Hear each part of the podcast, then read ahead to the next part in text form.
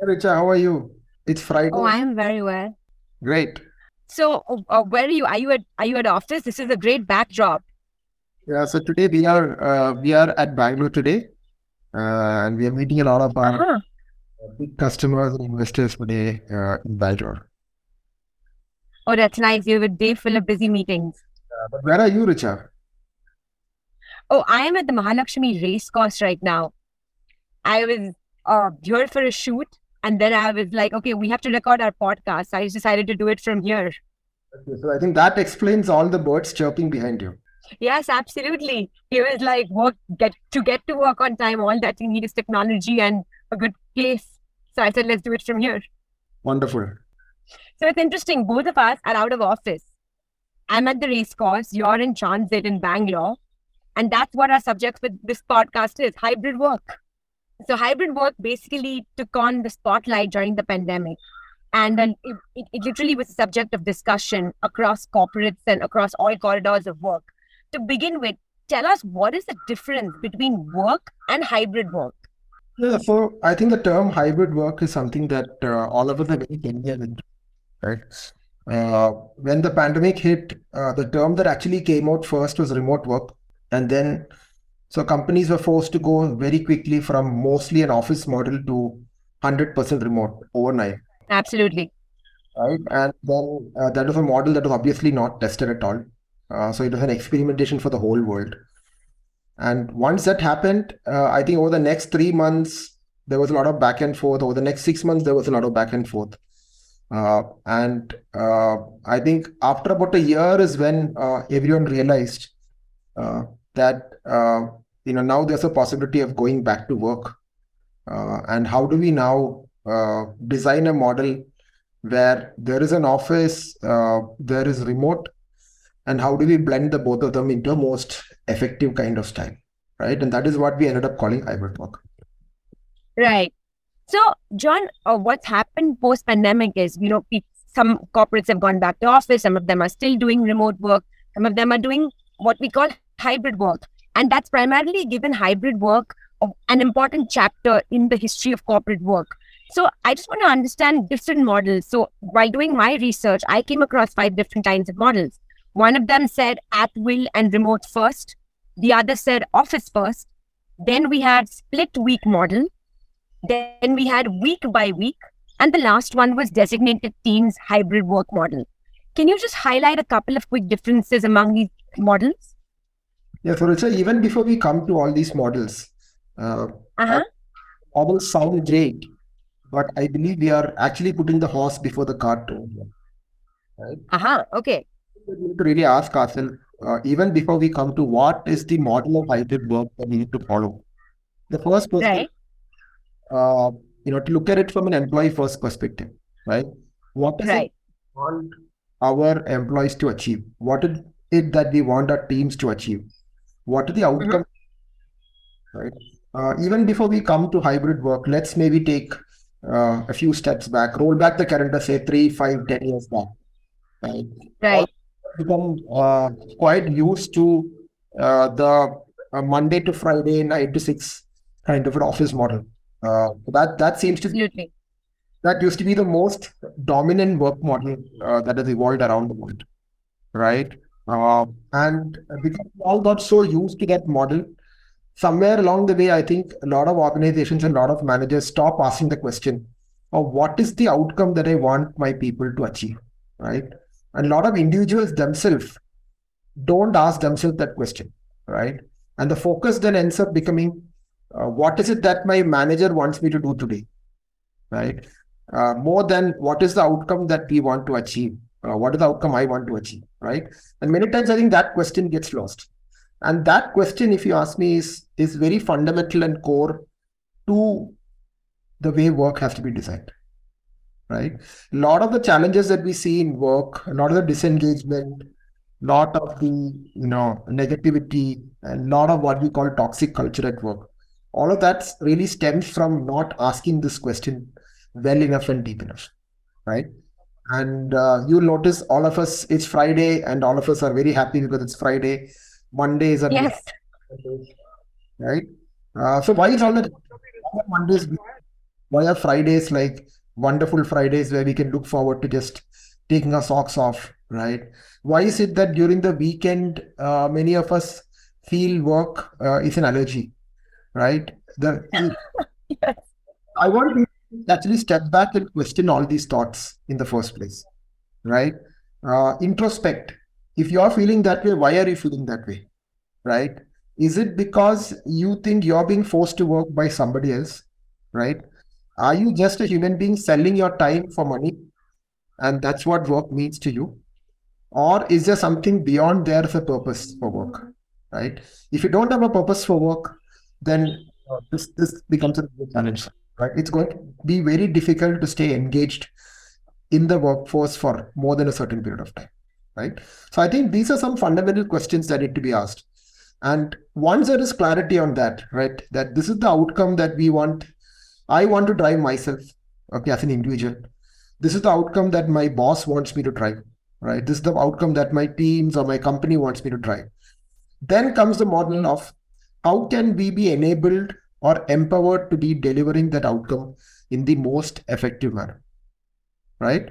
That becomes secondary, right? I think many times this question is not asked enough, and we directly come to the different types of hybrid work models first right? And that is where I think the problem comes, right? Because if I'm going to start off with the hybrid work, uh, the work model first, as a manager or as a CEO or you know as a business leader, I'm going to conclude that this is the model that works best for all of us, right? And maybe this is the model that works best for the CXO suite, right? But that may not, may not be the model that works best for the teams on the ground, right? So this has become the dichotomy that we are all trying to address right now. Now, coming back to your question. You know, yes, sorry. So, John, so it's actually very interesting because this conversation, right, about what is your purpose, what drives you at work, what do you want to do, where do you want to go, this is not in a job description. Job descriptions are these are your KPIs, these are the skill sets you need, and this is what you want to do.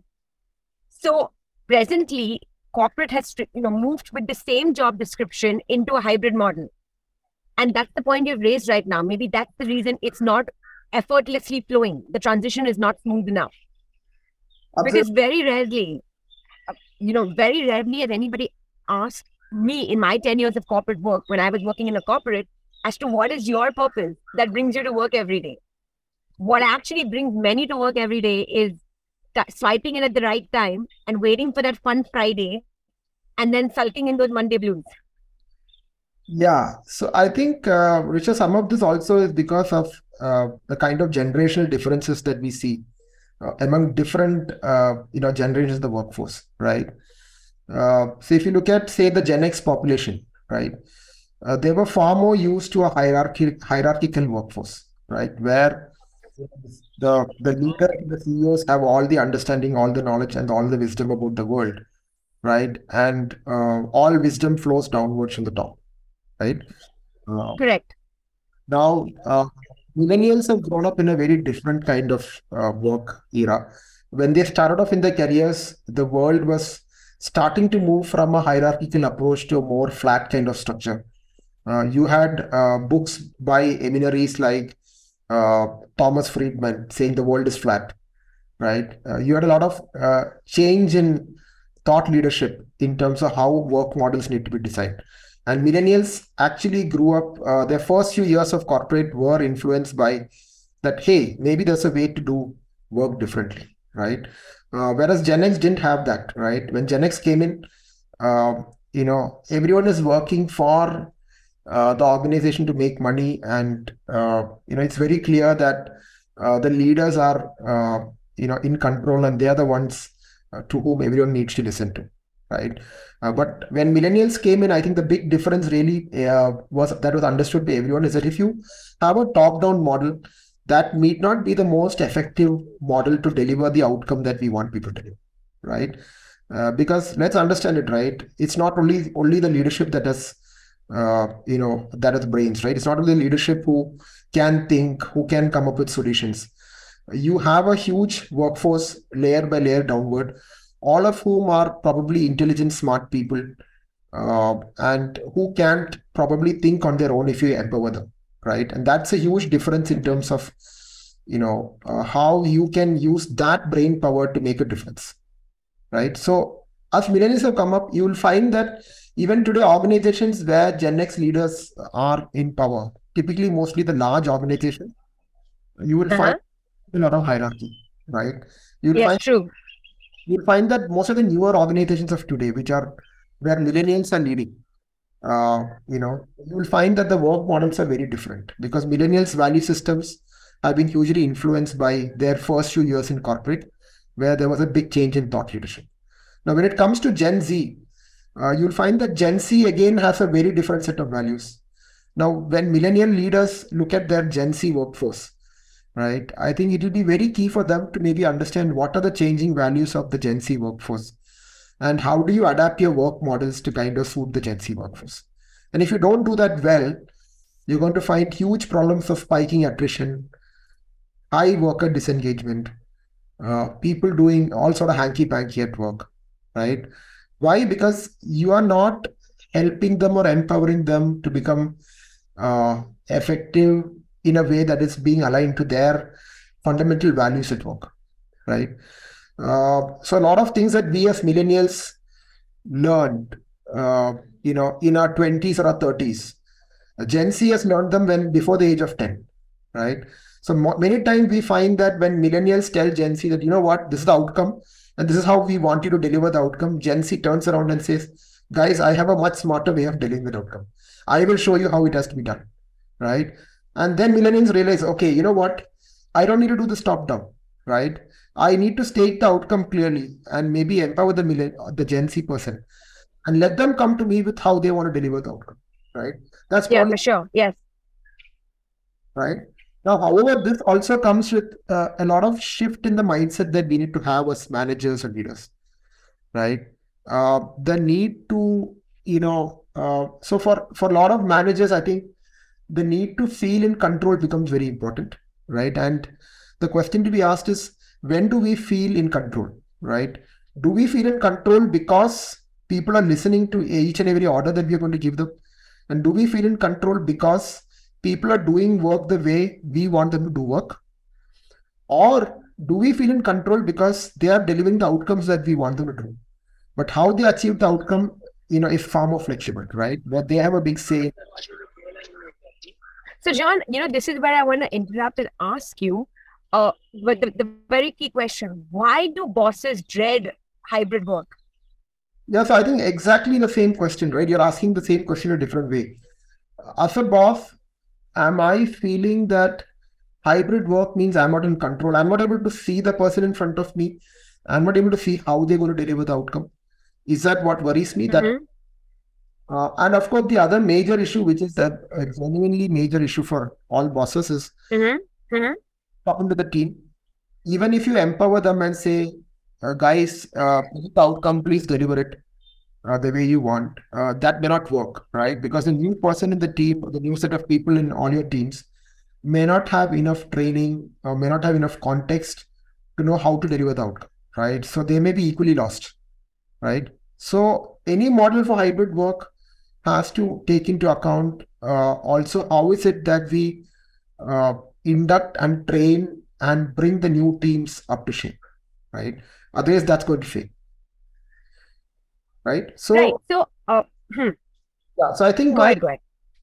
you know my thought process here is as follows, right? That as a boss, you know, ask yourself, right? That do you dread hybrid work because you feel a loss of control, right? And is your sense of control going to be determined by uh, you know seeing people in front of you right? Or feeling that you know what they're doing for each minute of the day right? Or is your sense of control uh, uh, you know of being in control? Is your sense of being in control determined by you know are they able to achieve the outcomes that you want them to achieve uh, within the timelines that all of you have mutually agreed that you will achieve right? Uh, and i think if a lot of bosses ask themselves that question and move to the latter part uh, as a definition of being in control right? I think you will find that a lot of the dread of hybrid work goes away from from leadership. Interesting, because clearly hybrid work is here to stay. I mean, I know there are a lot of murmurs going around, you know, where companies and H, especially I think HR is caught in between the valley and the ridge because uh, bosses want employees back and employees are saying, we're sorry, we don't want to come back because we are delivering through hybrid work models. So, you know, with it here to say, let me ask you this. How does an organization adapt to or find the right balance between control, you know, what we spoke about, to actually empowering the employee to take decisions and deliver from wherever they are, just like you're doing with enParadigm. So tell us about that. Yes, I think before we come to enParadigm, I'll maybe talk about my observations with a lot of large companies that we're working with. Sure. Sure. Over the last six months, I think a lot of lot of large corporates have called called people back to work, right? Uh, and uh, we've had the fortune of being able to go and finally meet people face to face, something that we couldn't do for three years, right? But what was remarkable was that even though the organizations have a policy saying, you know, three days work, five days work, uh, Mhm. in office for so many days. They found that actually enforcing this is a far bigger challenge than it used to be before the pandemic, right? Uh, so uh, people have realized and learned that they can deliver uh, from anywhere, right?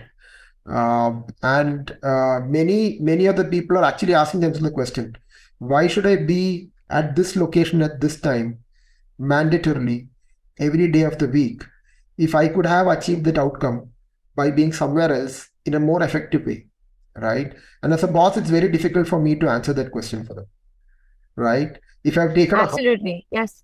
especially if I've taken a hard stance that no, you have to be here, right? And what I'm actually doing is once people realize that there's a better model to deliver outcomes, if I force them to come to a less less effective model, right? I'm actually creating frustration in the other person, right? And it's probably going to end up for the worst of all of us, right? So a lot of the clients, a lot of the large companies that we are working in, when we go to their offices and see how many people are actually turning up to work, we find very mixed results, right? Uh, but Okay. the organizations are doing great. They are achieving very good business outcomes, right? Mhm. So people will find that the world has definitely moved on to a more superior way. This is, you know, I think the a simple parallel I can give you is when uh, technology and digitization came into the workforce in a very big way in the late 90s, the early 2000s, right? And people who sat with pen and paper realized that that model is dead. You may be more comfortable with pen and paper, but that's a more superior way to deliver the outcome, right? And eventually, Right. Right. right? Today, we don't find too much of pen and paper anywhere. Absolutely. Yes. Most people carry pen where the ink is dry, right? So that's that's how we. So true. Yeah. So, John, this is the perfect uh, time then for you to tell us uh, quickly about the different types of hybrid work models. I think it's a perfect interjection for it. Yeah, so we, like you rightly, you know, said early in this discussion, right, that you know there are there is the at will and remote first model, which seems to be uh, probably. Uh, uh, so I don't know, you know, when you say at will and remote first, you know, is it at will and remote first, or is it basically two models, at will separately and remote first separately? How do you see that? So when so when uh, when I saw it, it was uh, it was in the same sentence of at will and remote first. So my understanding of that was that you know I can work from wherever I want, wherever I am, and whenever I want.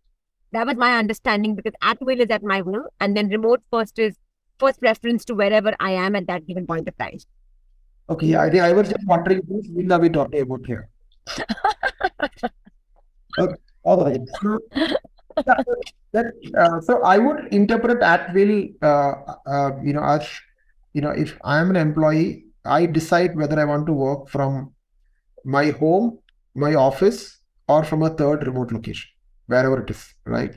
That's how I would interpret at will as, right? I would interpret remote first as a model whereby the default choice seems to be, uh, hey guys, stay at home unless it's really important to come come to an office, right? Or come Right. to location, right?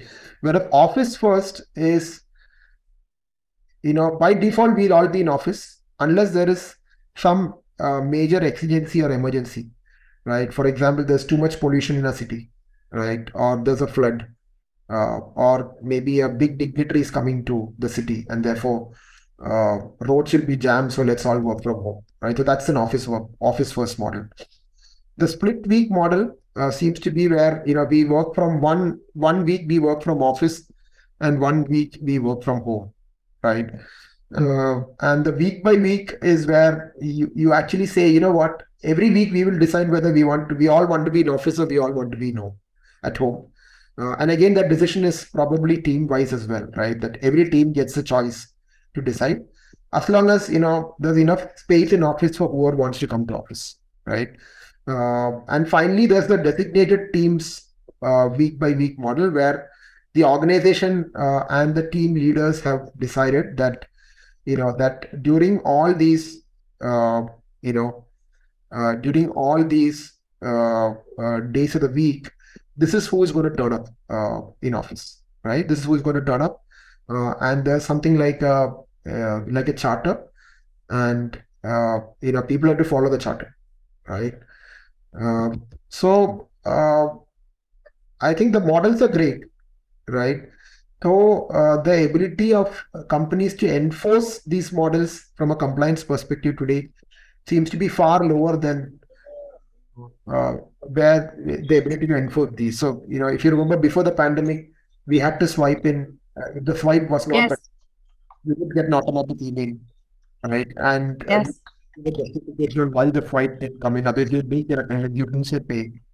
Uh, but today, I think that's far more difficult to, to enforce. It's very difficult to know if someone, just because they didn't swipe in, uh, you know, it's very difficult to know whether they worked or did not work on that day, right? So it becomes very, very difficult.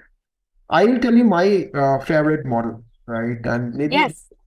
this is a good time to talk about, you know, what we've been doing at enParadigm and how we've uh, really leveraged uh, the changing approach to work uh, to be more effective, right? So uh, we have been actually able to deliver four times or five times more in terms of revenue and business outcomes. Okay. Oh wow. You know, less than half the full-time workforce that we used to have five years back. Right. So that's a 10x improvement in productivity. Right. And the yes. question when we look at our workforce in 2017, 18, uh, one of the big realizations that we had is a lot of people uh, because we we try to have a very on roll full time kind of workforce where everyone uh, the entire outcome the organization has to deliver has to be delivered by people who are within the organization in a full time role uh, we realize that we have a lot of people on roll however the world outside customers outside need you to deliver a variety of outcomes which require very wide variety of skill sets and all the people within the organization simply do not have that many skill sets, right? Uh, and it was people were struggling to deliver, uh, you know, a wide variety of outcomes, right? So we moved to a model where, you know, uh, you leverage a very, uh, you know, skilled and expert uh, gig workforce, which is third party, which is not on your roles, but a set of experts who actually understand the client industry, who understand the the specific capabilities that the client wants us to deliver right? And those people are on third party roles. And your on roll team ends up being more like a project management team right uh, whose job is to ensure mm. that the outcome for the client gets delivered? Uh, right. you're actually being the delivery lead on the on right? They are on third party right? Uh, and uh, that becomes a very flexible workforce for us right? So we are working today with more than 150 uh, third party experts who have uh, industry experts in a very who have industry expertise in a very wide range of industries and who have expertise in uh, very different kind of skills capabilities etc and they uh, when we uh, look at any client the kind of roles a client has and the skills that the client needs for those roles these experts come in and then deliver that right? Uh, and they work on long-term product roadmaps with us to deliver uh, skills uh, on our platform. And then you know these skills get delivered on the platform to a client right so the actual skill building and the actual content that is created today is all being done by third parties we've been able to successfully use this model uh, you know uh, for our product content teams we've been able to successfully use this model for our marketing content teams where a lot of the thought leadership work that is being done today is not done by on-roll people, it's being done by off-roll people, right? So if you want this model to succeed, uh, it's not enough to only have an expert third-party gig workforce, right? You also need to have people on roll who are accountable and who own the final outcome, right? Right. But accountability and ownership for the final outcome is very important. Right? We've seen a lot of marketplaces where you have uh, a huge gig workforce, right? For example, home services, right? Where you your app only delivers, uh, you know, plumbers, electricians, carpenters to homes, right? But uh, you don't own the quality, right? And as far as the customer is concerned, they don't care if this person is on roll or off roll. They want an outcome, right? And they're paying for it with their time and money, right? And if you're not able to deliver the outcome, they're not happy and they don't come back to your product, right? So that doesn't work. You need customers to keep coming back to you because finally, irrespective of whether the outcome is delivered on roll or off roll, you have uh, a con- quality control mechanism to be able to ensure the outcome is delivered uh, and you're able to beat the expectations of the customer, right? And design your gig workforce accordingly, right? So this has been something that has been very, very successful. The other thing that we've grappled with a lot is in terms of where are our people going to be working out of, right? Because post the pandemic, uh, people ended up being uh, across 30 states of India. Uh, they ended up being, we ended up hiring people from outside the country, sitting in different parts of the world, right? But delivering right. work that someone in a Bangalore or a Mumbai uh, could have ideally delivered, right? Uh, and you just can't call those people back to Bangalore or Mumbai, right? Uh, so we've grappled with that a lot, and we've been asking ourselves the question. Uh, and we've kind of have a fairly flexible. So our offices have always stayed open for the last few years, uh, but we've not really been forcing people to come to office. I think the message to a lot of people is that if if you're being called to office, the reason is because we want to empower you from two perspectives, right? One is we want to transfer skills to you in a more effective way. And certain skills or certain competencies can be transferred best when there is face-to-face interaction, right? That's number one. Number two, and that's especially if you're if you're new to the system, right? Because there's so much of context that you're missing. Uh, another very important reason why we want people to come to office once in a while is to ensure that there is inter-function collaboration, right? Because what you will see is that within the within each function, there's a very high degree of collaboration, right? But uh, across functions, sometimes you know uh, collaboration suffers a lot, right? And someone in the sales team seems starts feeling that you know sales is all that matters, right? And someone in the delivery team starts feeling that delivery is all that matter. Likewise, so fire. Right? So uh, it's important when you design the whole anywhere model, right? In your anywhere, are you still allowing people to come with a defined cadence of frequency to a common location, uh, so that uh, they again come back and realize that you know that my team is part of a larger team uh, and there's a larger organization there's an organizational purpose that we are supposed to achieve right? That realization is very important so that people don't end up getting too siloed right so i think these are some of the thoughts that we've had and we come up with some models where you know some people come at least once a week to office right some teams where there are relatively younger people lot more handholding. Uh, but the teams have agreed to come, uh, you know, twice uh, or thrice, even thrice a week to office. Mm-hmm. And also teams which are working on a completely remote first model, right? And there are teams which are working with third-party gig workforce where uh, obviously you know the person isn't you know the person is not even accountable to come even if you want to come right? So uh, you know so we have all these different models actually going on right? Yeah so that, that's the way it is. You know what is uh, uh actually what is uh, bemused me and i would say amused me the most in this discussion is uh, we everyone is looking at hybrid work as just another chapter in corporate work but after everything that you mentioned about relinquishing control empowering your employee understanding psychology defining a purpose it's way beyond just a sheet of kpis or way on a sheet of job description. It's a whole culture which is changing. There is a cultural shift. True. And that brings me to another point of, you know, throughout the pandemic, another thing which really took the spotlight was upskilling. Everyone was upskilling and you know honing their skills to become relevant for the new normal. But none of those upskilling was this cultural skill because today uh, a, a Gen X needs to be ready for a Gen Z. True. And uh, that's not just skill sets, that's also adapting to a new work environment. So, hybrid work is literally another chapter in corporate history as another sort of work environment, which is here to stay. It is it, it is the normal. It's no longer even the new normal. True. Uh, and to the credit of a lot of co- big companies, we've seen a huge focus uh, from uh, the leadership in terms of helping M- Gen Z or helping Gen X adapt to Gen Z, right? Uh, so we've seen a lot of our clients uh, doing reverse mentorship models where a Gen Z comes and right? Oh, wow. We're talking about a tutor for you who's probably 20, 30 years younger to you, right? And we, we've seen a lot of open-mindedness from Gen X in terms of listening to Gen Z. Uh, you know, there's a lot of warmth and affection that gets built up, uh, right? And, you know, uh, millennials seem to be sandwiched somewhere in the middle of all this. Millennials are always sandwiched. I think we've just made peace with it.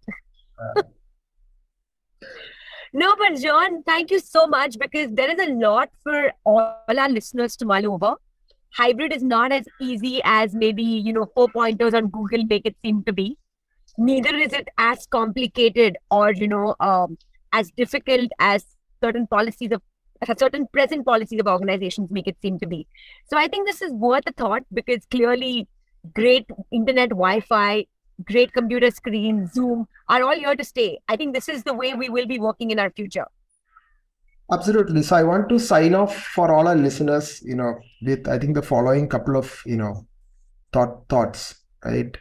One, you know, there's been a lot of criticism that because attrition rates have spiked up, it's because Gen Z doesn't want to work, right? Yes. To at all, right? Uh, the reason is because Gen Z wants to work in a very different way from how uh, Gen X or millennials learned how to work, right? Mm. And it's up to Gen X and millennials to change the way they work to adapt to how Gen Z wants to work, right? And at the core of it, you have to realize that Gen Z wants to work. Gen Z wants to deliver, okay? And Gen Z probably wants to deliver far more than what Gen X or Y wanted to deliver. Because, like I said, mm. far earlier in the than what uh, millennials and Gen X learned, right? And they are they are very impatient and they they they are they are itching to kind of deliver those great outcomes that they've seen their their parents or people around them older to them have been doing, right? So how do we empower them, right? I think it's important to know that you never uh, swim in the same river twice, right? Because the next time you go back in, the water has changed, right? The water that you are swimming mm-hmm. in right? It's it's a new river, literally, right? So you need to be ready to and open to that, right? So I want to end end by that, right? So that people are able to see Gen Z now. You know, we need to reframe the conversation around whether Gen, Gen Z wants to work or not, right? Gen Z definitely wants to work. It's about how do we enable them uh, and get the best out of them, right? I think that's that's where I would like to end this podcast. Okay, Gen Z is listening to this. You have a strong supporter here. Three cheers to John on that. And HR is listening to this, you have a lot to think about. Thank you so much, John. This was a very riveting podcast. I'm already looking forward to what our next subject is going to be. So catch you next week. Thank you, Itza. Thank you. Have a nice day in Bangalore. See you. Bye.